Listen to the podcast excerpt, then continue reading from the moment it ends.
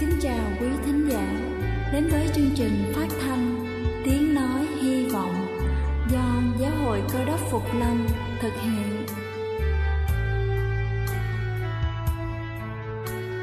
Kính thưa quý vị, Đức Chúa Giêsu trước khi Ngài về trời đã ban cho các môn đệ của Ngài một điều răn mới, đó là họ phải yêu thương nhau như chính tình yêu mà Ngài đã dành cho họ Quả thật vậy, thưa quý vị. Tình yêu thương là một món quà vô giá Mà Chúa đã ban cho nhân loại. Và đó cũng là thông điệp mà chúng tôi muốn gửi đến toàn thể quý vị.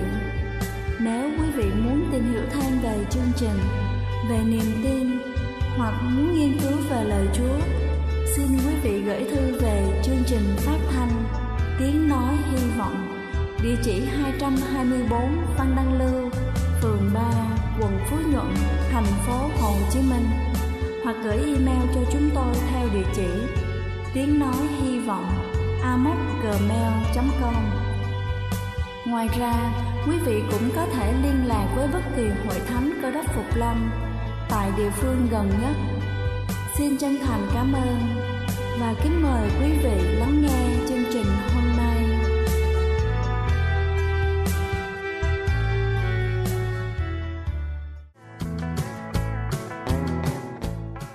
thân ái kính chào quý vị thính giả thương mến. Chúc quý vị có một buổi sáng với tinh thần thật sảng khoái để làm thật tốt công việc của mình.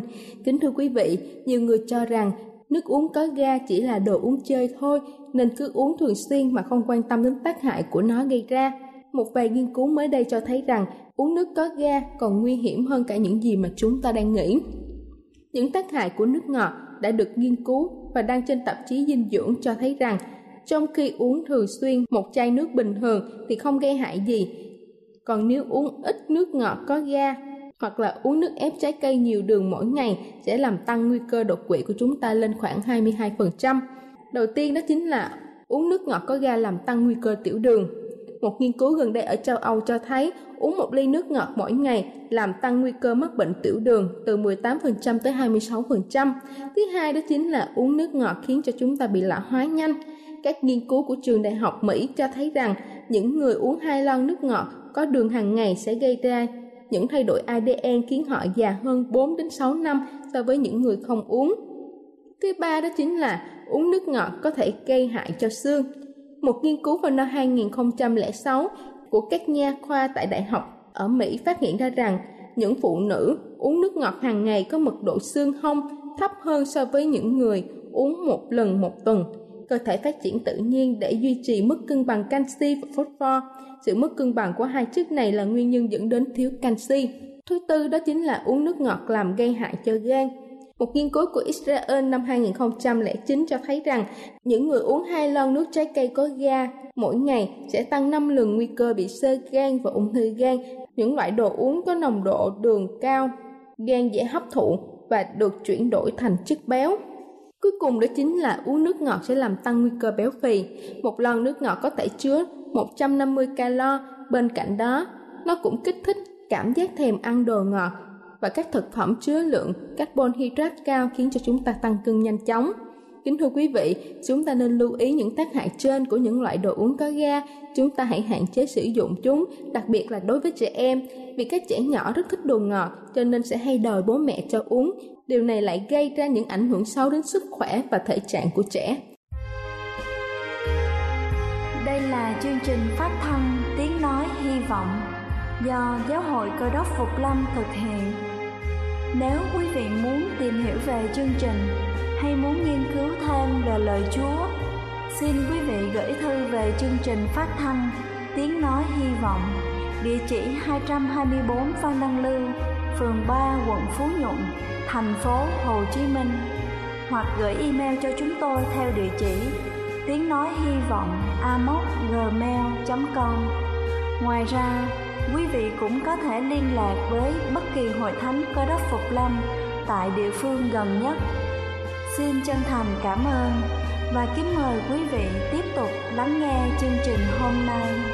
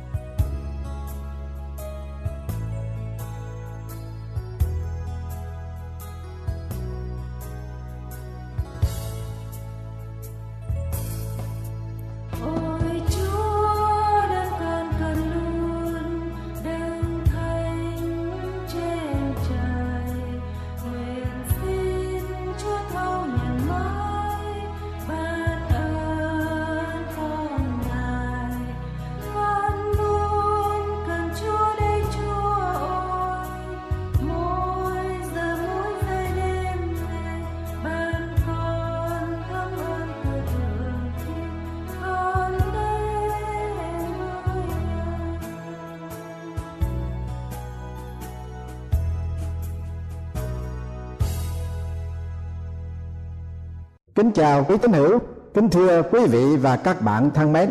Chương trình truyền thông chúng tôi rất hân hạnh được hầu chuyện cùng quý vị qua đề tài những ông vua trong đời sống.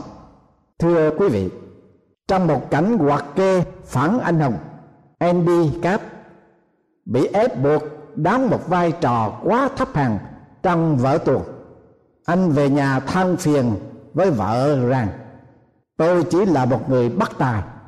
Lúc nào cũng phải đóng một vai trò quá tầm thường, phụ thuộc mà thôi, không ra gì cả. Nghe chồng nói như vậy, người vợ muốn khuyến khích chồng của mình can đảm trong nghề nghiệp làm ăn. Cho nên bà ta mới nói rằng, anh đừng quá cực lòng đối với chính mình. Nếu không được đóng những vai trò nào tốt hơn, thì anh hãy vui vẻ đóng vai trò làm gương xấu cũng được nổi tiếng lắm mà. Thưa quý vị và các bạn, trên thế giới của chúng ta ngày nay, có những người họ không làm anh hùng được, mà muốn cho được nổi tiếng thì họ trở nên những tay gian hùng, lại càng dễ nổi tiếng hơn. Những tay gian hùng hay những người làm gương xấu trong xã hội cũng không kém phần quan trọng, vì nhiều khi chúng ta cũng học được nhiều bài học hơn là các gương tốt. Phúc âm cửu ước có nói đến ông Saul là vị vua đầu tiên của dân Israel, nhưng lại là một ông vua không tốt. Ông vua làm gương xấu. Chúng ta có thể nói Saul là một ông vua phản anh hùng của thánh kinh cửu ước. Nhưng tại sao Saul là một vị vua trở thành vị vua làm gương xấu. Trước hết, chúng ta tìm hiểu những yếu tố nào đã cấu trúc được sau Saul đã trở thành một vị vua đầu tiên để lãnh đạo dân Israel. Tôi xin đọc trong phúc âm cử ước sách Samuel thứ nhất, đoạn 10 câu 20 đến câu thứ 24 như sau. Samuel biểu mọi chi phái Israel đến gần, rồi chi phái Benjamin được chỉ định người biểu chi pháp Benjamin đến gần từ họ hàng. Rồi họ mắc ri được chỉ định. Đoạn sau lơ con trai của kích được chỉ định. Người ta tìm sau lơ nhưng không thấy. Chúng bàn hỏi lại đức giê-hô-va rằng, còn có người nào khác sẽ đến đây chăng? Đức giê-hô-va đáp, kìa, nó ẩn trong đồ đạc kia người ta chạy tìm người tại chỗ đó. Sa lơ ra mặt giữa dân sự. Người cao hơn cả chúng từ trên vai trở lên. Samuel nói cùng cả dân sự rằng, các ngươi có thấy người mà Đức Giê-hô-va đã chọn chăng? Trong cả dân sự không có ai giống như người. Hết thải đều tung hô mà la lên rằng, nguyện vua vạn tuế những câu kinh thánh nói trên cho chúng ta thấy rằng sao lơ có hình dáng cao lớn hơn cả dân sự. Không có một ai giống như người. Sao lơ được có những giảm sĩ chịu đức chúa trời cảm động làm họ đều đi theo người. Nhưng cũng có những người không ưa thích, không dễ người. Nhưng sao lơ không quan tâm đến. Sao lơ được thần của đức chúa trời cảm động, nên hết thải dân chúng đều hiệp như chỉ một người. Samuel thứ nhất đoạn 11 câu 6 câu 7 phần chót. Với những tiềm lực đó, Saul hợp tác với lời Samuel là một đại tiên tri của Đức Chúa Trời có ảnh hưởng lớn lao trong dân Israel. Lại thêm vào đó, Saul có tài năng về quân sự. Ông hiểu biết chiến lược, điều binh khiển tướng, chiến thuật nơi xa trường. Ông đã hội đủ những yếu tố nói trên và đã trở thành một vị vua anh minh để lãnh đạo dân sự của Chúa. Thế nhưng thưa quý vị, Saul lại là một ông vua thất bại, một ông vua làm gương xấu. Thánh sử đã cho biết những yếu điểm nào đã làm cho vua Saul thất bại và trở thành một gương xấu. Phúc âm cửu ước sách Samuel thứ nhất đoạn thứ 13 câu 8 đến câu thứ 14. Tôi xin đọc sau đây. Saul đợi bảy ngày là kỳ của Samuel đã định. Song vì Samuel không đến kinh gạch dân sự bằng tản đi. Bây giờ Sao lời nói, hãy đem đến cho ta của lễ thiêu và của lễ thù ăn, rồi người dân của lễ thiêu. Khi người dân xong, kìa Samuel bàn đến. Saul đi ra đón đặng chào người.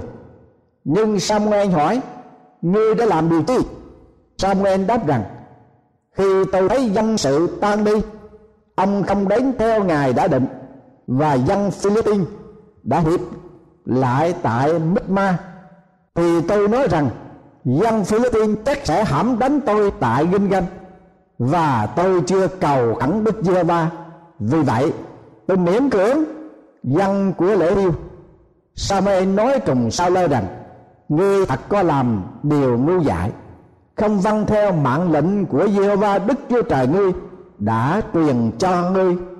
Ví bằng có vâng theo, thì Đức Giê-hô-va ác đã lập nước ngươi vững đời đời nơi Israel. Nhưng bây giờ, nước ngươi sẽ không bền vững được. Đức Giê-hô-va đã chọn lấy cho mình một người theo làm ngài, đạt người ấy làm trưởng của dân sự ngài. Bởi vì ngươi không giữ theo mạng lệnh của Đức Giê-hô-va. Theo sự kiện đã ghi rõ ở trên Sauler có hai sự chọn lựa. Một là chờ đợi sự hướng dẫn của Chúa qua Samuel. Hai là tự ông định đoạt theo ý riêng của mình. Việc dân của lễ cầu hỏi ý Chúa là việc tiên liêng, là thiên chức của các đấng tiên tri, là các sứ ngôn của Đức Chúa Trời. Thế nhưng Sao đã tước đoạt tiên chức của Samuel coi thường bản lệnh của Đức Chúa Trời là sự phạm tưởng lớn câu 13 câu thứ 14 tôi xin đọc lại sách Samuel thứ nhất, đoạn thứ 13 Samuel nói cùng Sao rằng, ngươi thật có làm điều ngu dại. Không vâng theo mạng lệnh của Giê-hô-va, Đức Chúa Trời ngươi đã truyền cho. Ví bằng có vâng theo, thì Đức Giê-hô-va ác đã lập nước ngươi vững đời đời nơi Israel. Nhưng bây giờ, nước ngươi sẽ không bền lâu. Đức Giê-hô-va đã chọn lấy cho mình một người theo làm ngài, đặt người ấy làm trưởng đầu dân sự ngài. Bởi vì ngươi không giữ theo mạng lệnh của Giê-hô-va, Đức Chúa Trời ngươi. Một doanh nhân đã nhận định rằng sự kiên nhẫn, chờ đợi sẽ gạt hái sự an toàn còn sự vội vã, gạt hái, sự hối tiếc vâng ở đây chúng ta thấy sao lên không đủ kiên nhẫn để chờ đợi Samuel đến. Ông tự ý dân của lễ để cầu vắng Đức Chúa Trời, là điều mà Đức Chúa Trời rất là làm cấm kỵ. Vì vua là lo cai trị nước, còn các tiên tri là sứ ngôn của Đức Chúa Trời và chỉ có sứ ngôn của Đức Chúa Trời mới cầu hỏi Đức Chúa Trời mà thôi. Sau lơ đã tự ý dân của lễ để cầu hỏi Đức Chúa Trời là một phạm thượng. thậm chí đến sự cứu rỗi linh hồn cũng đòi hỏi cái sự kiên nhẫn. Chúa Giêsu phán, nhờ sự nhịn nhục của các ngươi mà giữ được linh hồn mình. Phúc âm Tăng ước sách Luca đoạn 21 câu thứ 19 Đó là cái yếu điểm thứ nhất của Sao Lê không đủ kiên nhẫn chờ đợi Samuel đến tự ý dân của lễ để cầu vắng Đức Chúa Trời là một sự phạm tượng. Yếu điểm thứ hai của Sao Lê là gì nữa? Tôi xin đọc trong sách Samuel thứ nhất, đoạn thứ 15 câu 1 đến câu 3 như sau. Samuel nói cùng Sao Lê rằng, Đức Giê-va đã sai ta xích vào cho ngươi, lập ngươi làm vua dân Israel. Vậy, bây giờ, hãy nghe lời phán của Đức Giê-va. Đức Giê-va vạn quân phán như vậy. Ta nhớ lại điều Amalek đã làm cho dân Israel ngăn cản đường lúc nó ra khỏi xứ Egypto. Vậy, hãy đi đánh dân Amalek và giết hết mọi vật thuộc về chúng nó ngươi sẽ không thương xót chúng nó, phải giết người nam và nữ con trẻ và con bú bò và chiên, lạc đà và lừa đó là mạng lệnh mà chúa đã phán cùng sao lơ qua tiên tri samuel. Nhưng ở đây chúng ta tìm hiểu sao lơ đã hành động như thế nào. Trong đoạn thứ 15 của Samuel thứ nhất, câu 19 đến câu 23 như vậy. Sao ngươi không vâng theo lời phán của Đức Giê-va cớ sao ngươi xông vào của kiếp làm điều ác trước mặt Đức Giê-va sao lơ đáp cùng Samuel rằng, tôi thật có nghe theo lời phán của Đức Giê-va tôi đã đi làm công việc mà Đức Giê-va đã sai tôi đi làm. Tôi có đem Aga, vua dân Amalek về và diệt hết dân Amalek nhưng dân sự có chọn trong của kiếp, chiên và bò là vật tốt nhất về của dân tận diệt. Đặng dân cho Giê-hô-va Đức Chúa Trời của ông tại Ginh Gạch Samuel bàn nói rằng, Đức Giê-hô-va há đẹp lòng của lễ tiêu và của lễ thù ăn bằng sự vâng theo lời phán của ngài ấy. Vả sự vâng lời tốt hơn của lễ, sự nghe theo tốt hơn mở chân đực sự bội nghịch cũng đáng tội bằng sự tà thuật. Sự cố chấp giống như tội trọng cúng lại hình tượng. Bởi vì ngươi đã từ bỏ lời của Đức Chúa Va ngay ngài từ bỏ ngươi và không cho ngươi làm vua. Quả thật đúng như lời của G. Torians có một câu nói chí lý vô cùng. Chiếc tàu mà không tuân theo bánh lái thì sẽ tuôn theo gành đá. Sao lơ đã không hoàn toàn văn phục chúa, cho nên sao lơ đã thất bại. Và đây là cái ưu điểm thứ ba của vua sao lơ là tranh cạnh ảnh hưởng với David. Trong sách Samuel tiết đoạn thứ 18 câu 5 đến câu 9 David đi đánh giặc nhiều, bất luận nơi nào sao lơ sai người đi thì đều được việc. Nên sao lơ đãi người làm đầu chiến sĩ, người để ý, bá tánh và những tôi tớ của vua Saul. khi david đã giết được người philippines trở về cùng đạo binh, thì những người nữ của các thành Israel đi ra đón Saul, hát múa đánh trống cơm, gõ nhịp và reo tiếng vui mừng những người múa đã đáp đối rằng sao lơ giết hàng ngàn, còn david thì giết đến hàng vạn. Sao lơ lấy làm giận lắm, và các lời này không đẹp làm người. Người nói, người ta cho david hàng vạn, còn ta chỉ là hàng ngàn. Chỉ còn thiếu cho nó ngôi nước mà thôi.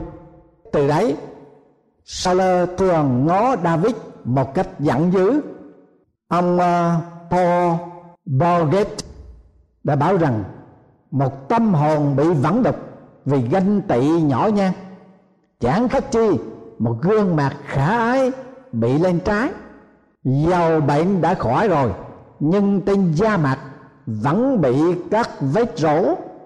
Thưa quý vị và các bạn, hậu quả của những cái hành động và thái độ sai quấy nói trên đã làm cho vua Sa-lê không còn sự cố vấn tối cao của Samuel và Đức Chúa Trời rất lấy làm, buồn lòng phải tước phế sao lơ và cuối cùng sao lơ phải tự hủy diệt mạng sống của chính mình tại trận mạc.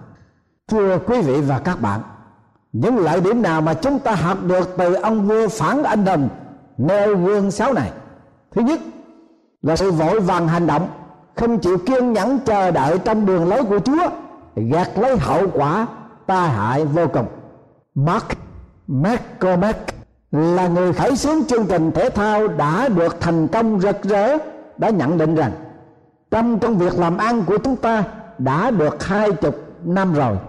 Trong đó 90% sự thành công của chúng ta liên quan đến yếu tố cần thiết là sự kiên nhẫn và 90% thất bại của chúng ta, phần lớn là thiếu sự kiên nhẫn. Vâng thành công liên quan đến yếu tố cần thiết là sự kiên nhẫn, mà thất bại cũng là phần lớn do thiếu sự kiên nhẫn và gây nên. Trong lĩnh vực tâm linh, thì sự trọn lành của chúng ta thường liên quan đến sự kiên nhẫn. Vua david tuyên sinh tôi nhịn nhục trong đợi đức giê va ngài nghiêng qua nghe tiếng kêu cầu của tôi. Và đức chúa giêsu đã truyền dạy nhờ sự nhị nhục mà các ngươi giữ được linh hồn mình. Thưa quý vị và các bạn, sự văn phục có tính cách miễn cưỡng, hai lưỡng diện của các tín nhân cơ đốc đều làm cho đức chúa trời buồn lòng và ngài không thể nào ban phước cho con cái dân sự của ngài nếu không có tinh thần văn phục một cách trọn vẹn. Tranh giành ảnh hưởng là kẻ thù của sự bình an tâm hồn, là hậu quả của sự chia rẽ và lòng ganh ghét nhau đưa đến sự thất bại trong cuộc đời này và trong sự cứu rỗi của Chúa. G.W. Target đã viết truyện ngắn về hai bệnh nhân đang đau nặng nằm tại bệnh viện cùng chung một phòng. Một người nằm bên cạnh cửa sổ đôi khi ngồi lên nhìn qua cửa sổ, còn người kia thì nằm phía trong và không thể ngồi dậy được. Cứ mỗi chiều về, bệnh nhân nằm kề bên cửa sổ, ngồi lên nhìn qua cửa sổ. Rồi diễn tả cảnh trí mà ông ta nhìn thấy qua cửa sổ. Nào là con ngỗng bơi trong hồ nước, trẻ em chạy nhảy tung tăng. Cặp tình nhân, tay trong tay, dạo chơi trong vườn hoa. Bệnh nhân nằm phía trong, lắng nghe, rồi nghĩ ngợi, nói trong lòng của mình rằng, đời sao quá bất công, tại sao ông ấy lại được trông thấy những cảnh đẹp đẽ, điều vui vẻ như vậy. Còn mình thì ngày qua ngày chỉ thấy bốn vách tường mà thôi. Ngày qua ngày, ông càng nghĩ ngợi, ông lại càng bực tức, càng giận dữ với bệnh nhân nằm ghề bên cửa sổ. Ông lý luận rằng, đáng lẽ ông phải là người được nằm bên cửa sổ, chứ chẳng phải là người kia và rồi, vào một ngày màn đêm phủ xuống, bệnh nhân nằm gần bên cửa sổ ho han dữ dội cho đến nửa đêm. Ông ta ngất xỉu. Đáng lẽ ra, bệnh nhân nằm phía trong. Biết như vậy, bấm chuông kêu cứu. Nhưng ông ấy lại thản nhiên làm ngơ, như có ý muốn cho người nằm gần bên cửa sổ chết đi và thưa quý vị, cuối cùng, bệnh nhân nằm gần cửa sổ ngạt thở, chết trong đêm đó. Sáng hôm sau, y tá mới khám phá và gọi nhân viên đem vào phòng xác người bệnh còn lại trong phòng xin được giờ giường mình kế bên cửa sổ. Rồi ông ráng hết sức để chống đỡ ngồi dậy, nhìn qua cửa sổ. Thay vì ông thấy cảnh đẹp như ông đã từng nghe, mà bệnh nhân đã chết trước đây, đã nói lại cho ông, thì ông chỉ thấy bên kia cửa sổ là một bức tường không hơn, không kém mà thôi. Bây giờ, ông mới cảm thấy ân hận vì biết rằng người bệnh kia đã chết. Người đã cố tình đem đến cho ông niềm vui, sự khích lệ tinh thần qua sự giàu lòng tưởng tượng kể cho ông nghe. Mà ông lại đem làm ganh ghét tranh đua rồi mạc nhiên. Để cho ông ấy phải chết trong lúc bị ngất xỉu. Thưa quý vị và các bạn, có nhiều người trong xã hội, của chúng ta từ trước đến nay đã thất bại trong cuộc sống. Chỉ vì để những ông vua nông nổi, những ông vua theo ý riêng của mình những ông vua không kiên nhẫn, vội vàng hành động.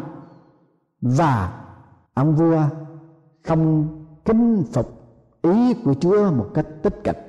Nên đã chốt lấy cuộc đời hư mất. Còn quý vị, hôm nay thì sao? Quý vị có thật tình chờ đợi, ngắm trong đường lối của Chúa và đi theo lẽ thật trọn vẹn của Ngài để Ngài tiếp tục ban phước cho cuộc sống quý vị ở hiện tại. Và cuộc sống được cứu rỗi là sự ban cho sự sống đời đời trong ngày mà Chúa Giêsu sẽ lại. Nguyện Chúa Ngài dùng sứ điệp hôm nay để thức tỉnh quý vị, để kêu gọi quý vị, để khuyến khích quý vị đến gần cùng Chúa hơn. Và đi theo lẽ thật và đường lối của Chúa một cách ngay lành trung tín hết lòng, hết ý, hết sức mà kính mến và vâng theo lời của Chúa để quý vị được phước trong đời này và loại ra khỏi tâm hồn của mình những ông vua nông nổi, những ông vua không kiên nhẫn, những ông vua làm theo ý riêng, những ông vua làm gương xấu. Hầu cho quý vị xứng đáng là con dân của Chúa ở trong đời này và con dân của Chúa ở trong nước vĩnh sanh của Ngài. Amen.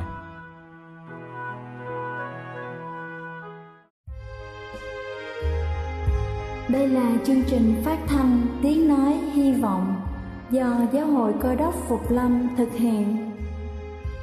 Nếu quý vị muốn tìm hiểu về chương trình hay muốn nghiên cứu thêm về lời Chúa, xin mời quý vị gửi thư về chương trình phát thanh Tiếng Nói Hy Vọng, địa chỉ 224 Văn Đăng Lưu, phường 3, quận Phú Nhuận, thành phố Hồ Chí Minh. Hoặc gửi email cho chúng tôi theo địa chỉ tiếng nói hy vọng amoc.gmail.com Ngoài ra, quý vị cũng có thể liên lạc với bất kỳ hội thánh cơ đốc phục lâm tại địa phương gần nhất. Xin chân thành cảm ơn và hẹn gặp lại quý vị trong chương trình lần sau.